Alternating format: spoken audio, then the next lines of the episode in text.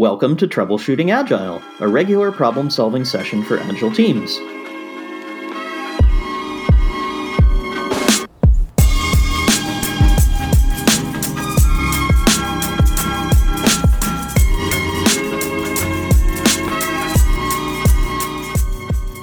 Welcome back to Troubleshooting Agile. Hi there, Jeffrey. Hey, Squirrel, how you doing?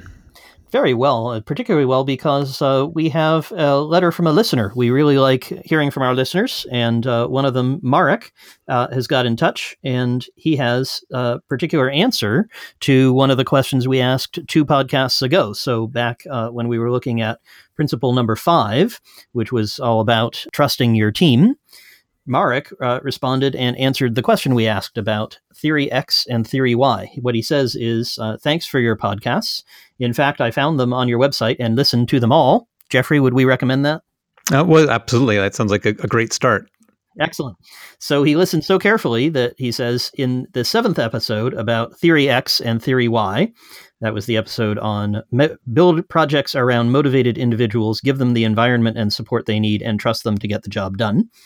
He says, You are trying to think of movie examples where there is a Theory Y boss. He's been thinking about Jean Luc Picard from Star Trek, who he thinks is the almost perfect model of the Theory Y boss. Jeffrey, I don't know how much Star Trek you've watched, but uh, do you agree with Marek or think uh, something different? Well, as soon as as soon as I, I, read this, I thought, oh, that's great. I was so happy to have someone um, uh, provide an answer, and it kind of made me wonder why we didn't think of that uh, when we were recording. But uh, so it's great to have someone uh, write in and, and uh, answer that question for us. So it, one of the things it says is if more people were Star Trek fans, maybe we would have uh, more Theory Y bosses out there. That would be fantastic. The kind of examples of Theory Y, we don't want to make this a, a rehash of the podcast from before, but the examples of behavior are things like Picard tends not to just order his staff around and say, I know the best thing to do and tell them to do things. In fact, some of the villains have that characteristic. It tends to be that he will meet in his ready room with a number of the members of the staff and pull them for their opinions and so on. So that's why uh, I think he's at least closer to the Theory Y ideal. Yep, I could can't argue with that. Sounds good. So, moving on then, thanks, Marek, for your comments. We'd love to have more from you and from other listeners. We've got principle number seven as today's topic, and that is working software is the primary measure of progress. And as with some of these, when Jeffrey and I sat down to think about this before recording, we said, well, what else would be the measure? Jeffrey, do you have any thoughts? What else would we measure other than working software? Well, well uh, un- unfortunately, not only do I have some thoughts, I have some bitter experience from the, the bad old days uh, where it was quite standard that the percent complete you'd say you were in a project was a f- function of what phase you were in. So you might say something like, well, we're in the requirements phase, so we're 10%. Uh, we've completed the requirements, we're on to uh, design, so we're now 20%. Um, and so you, you might get 80% of the way done and still not have shipped uh, anything. Um, and, and, and, the chief financial officer would actually recognize revenue or costs based on that. So it was even a financial uh, component. That, that's right. Yeah. So you'd be getting a sort of budget credit for the idea that you've entered a new phase, and it wasn't uh, uh surprising, uh, or actually it was. Uh, it would later became surprising when things would blow up when they were um, 80% complete and never make it to 100. Um, the, you know, an alternative that I, I discovered is also that some in the same time period, some companies would would say they were percent complete was a function of the percentage of the budget they had spent uh, versus the estimate, of course, because often they'd come up with more budget and they'd be well over budget. So you you might have a project that was 120% complete and hadn't shipped yet. So that, those were sort of how people used to um, commonly uh, measure progress in uh, different methodologies. And uh, for me, I was very excited when I came across an alternative way, which was to use uh, working software, and particularly to measure it in the form of burn up charts. Um, I don't know if something. And some you, some listeners might be more familiar with burn down charts, so you might want to explain the difference. Um, well, I think it's it's uh, the, the much of a muchness. It's really a question of oh, okay. we we we've. Uh, um, I, I, think it's more fun to go up than down. I think it's more motivating, but especially as as scope changes, you know, lowering the bottom line versus raising the top, it just uh, feels easier to do on a piece of graph paper. Right, but the idea for in either way is is now uh, we're we're if we have a, a, number of items that we've estimated the amount of uh, software we expect to get done in this project, hopefully a small iteration, we can keep track of uh, how many of those things we've actually done. So if we estimated that we're going to have 20 uh, points in this iteration, uh, 20 points of stories we'd estimated, and we've got five of them done and working, then we can say that we're a quarter of the way there. And as part of a much larger project, we we might be using different uh, ways of, of measuring the, the percentages of, of software we hope to get done over the, the life of the project. But the crucial thing in all of that, in all of those concepts, whether it's burn up or burn down, and we'll put a link to explanations of both in the in the show notes. That the the crucial idea is that uh, partially done work is not assigned a value. So uh, that actually echoes a principle from many, many years ago, the middle of the 20th century, that Toyota and others have implemented very successfully in manufacturing, and that's the notion of reducing waste, or muda, if you want to use the Japanese term. I hope I'm pronouncing it correctly.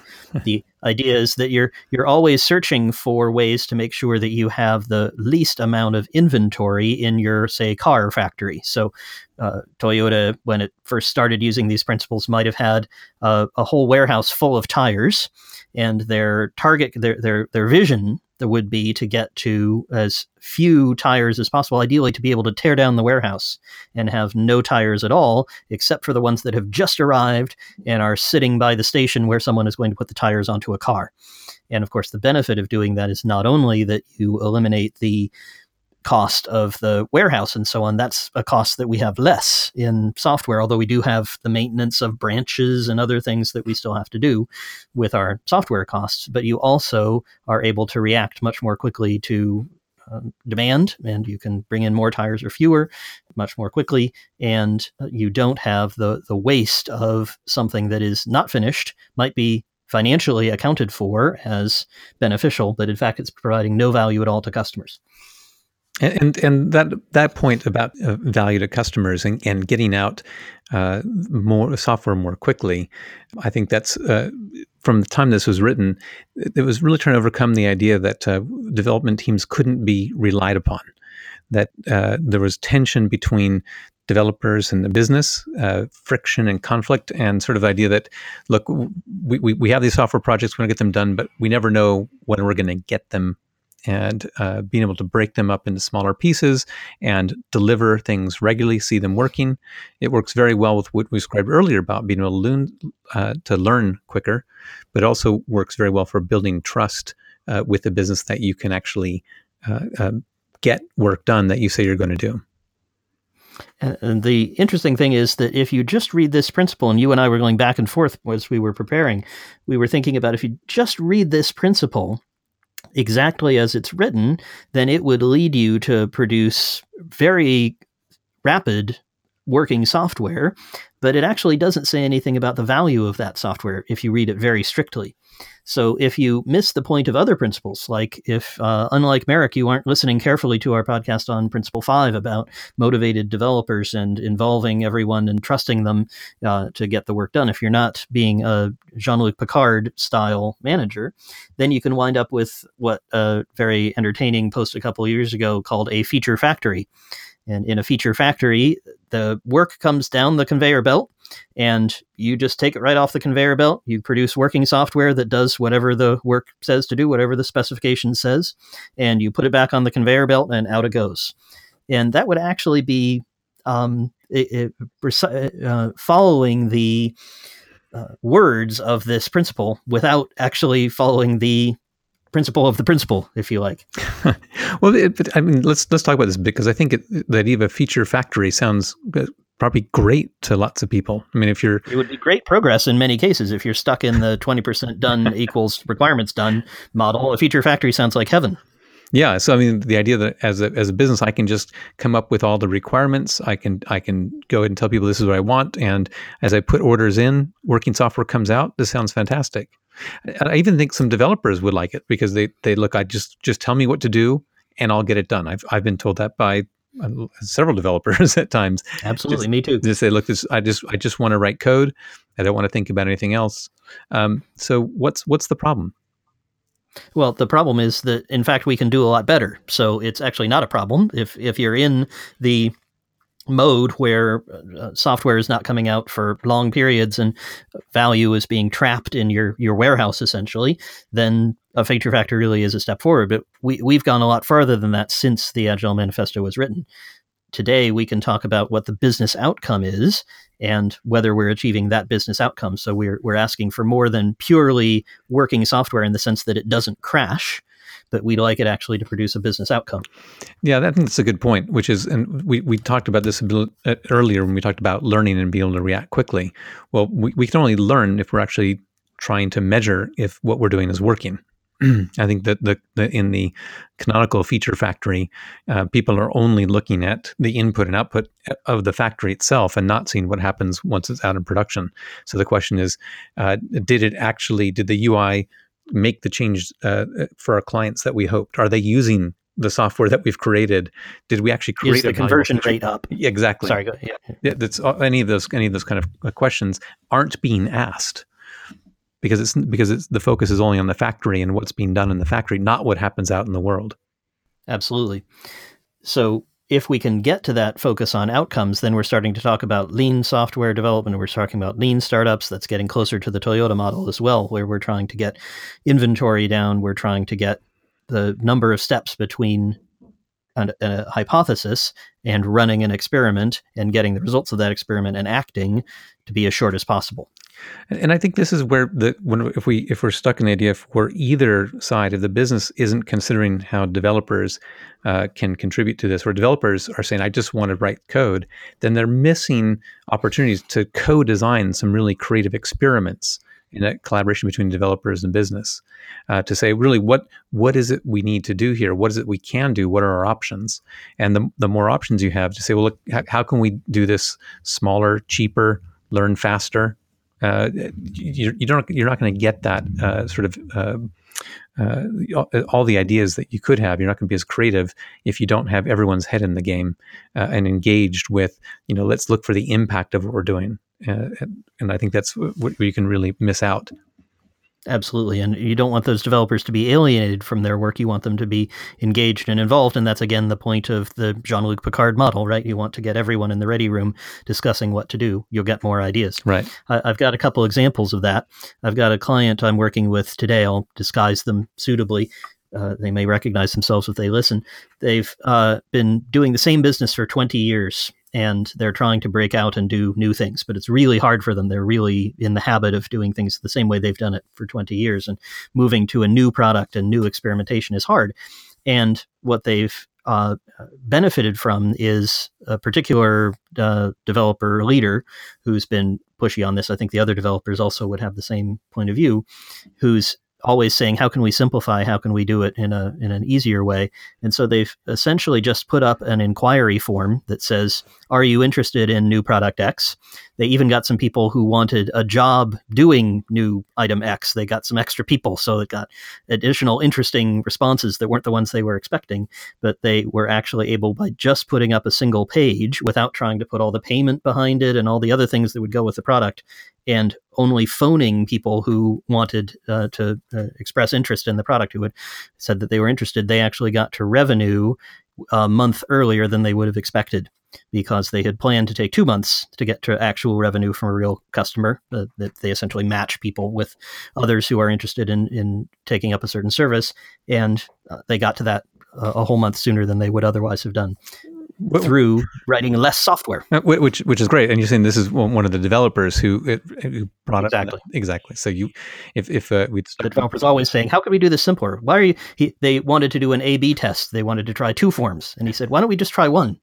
then when they actually did go try the two forms, he said, why don't we drop the one that's not working? So he's doing a great job pushing the company to do it as simply as possible. Right. And th- there's kind of an extreme version of that, which I saw. I didn't see it myself, but I've I've heard the stories both of a particular music startup that I worked with that uh, wanted to get artists and uh, venues and so on hooked up. And uh, Airbnb is well known for having used this strategy. Start with Google Forms.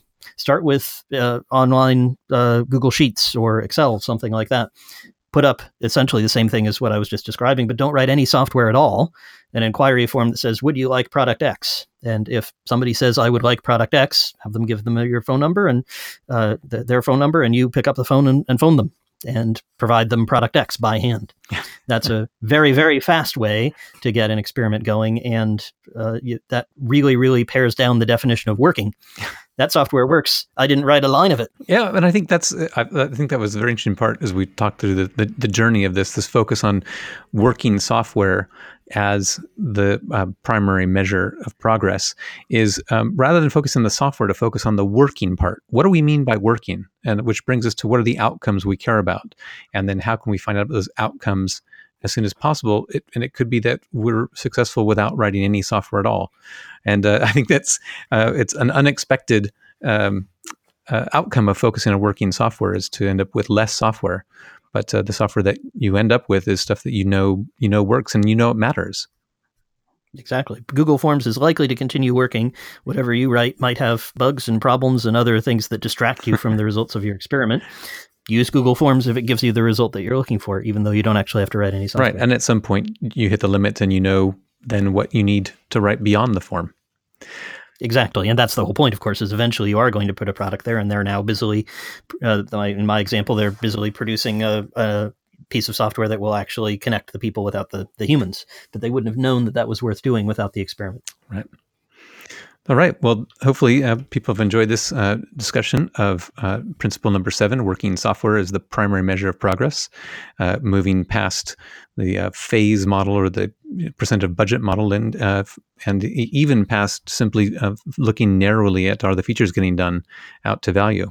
And I think next time we'll be moving on to principle number eight agile processes promote sustainable development the sponsors, developers, and users should be able to maintain a constant pace indefinitely. Absolutely. So we hope our listeners will be uh, writing us more letters like Mark. Thank you again. We'd love also if uh, any of you who are enjoying the podcast, or even if you're not, uh, could write us some iTunes reviews. That apparently helps us get to more folks, and that's something we're interested in doing. So we'll leave a link in the show notes. Uh, let us know what you think. Uh, honestly, is it good? Is it bad? Uh, an iTunes review would be a great way to find that out. Or write us an email using the address and the information on troubleshootingagile.com. Thanks, Squirrel. Thanks, Jeffrey.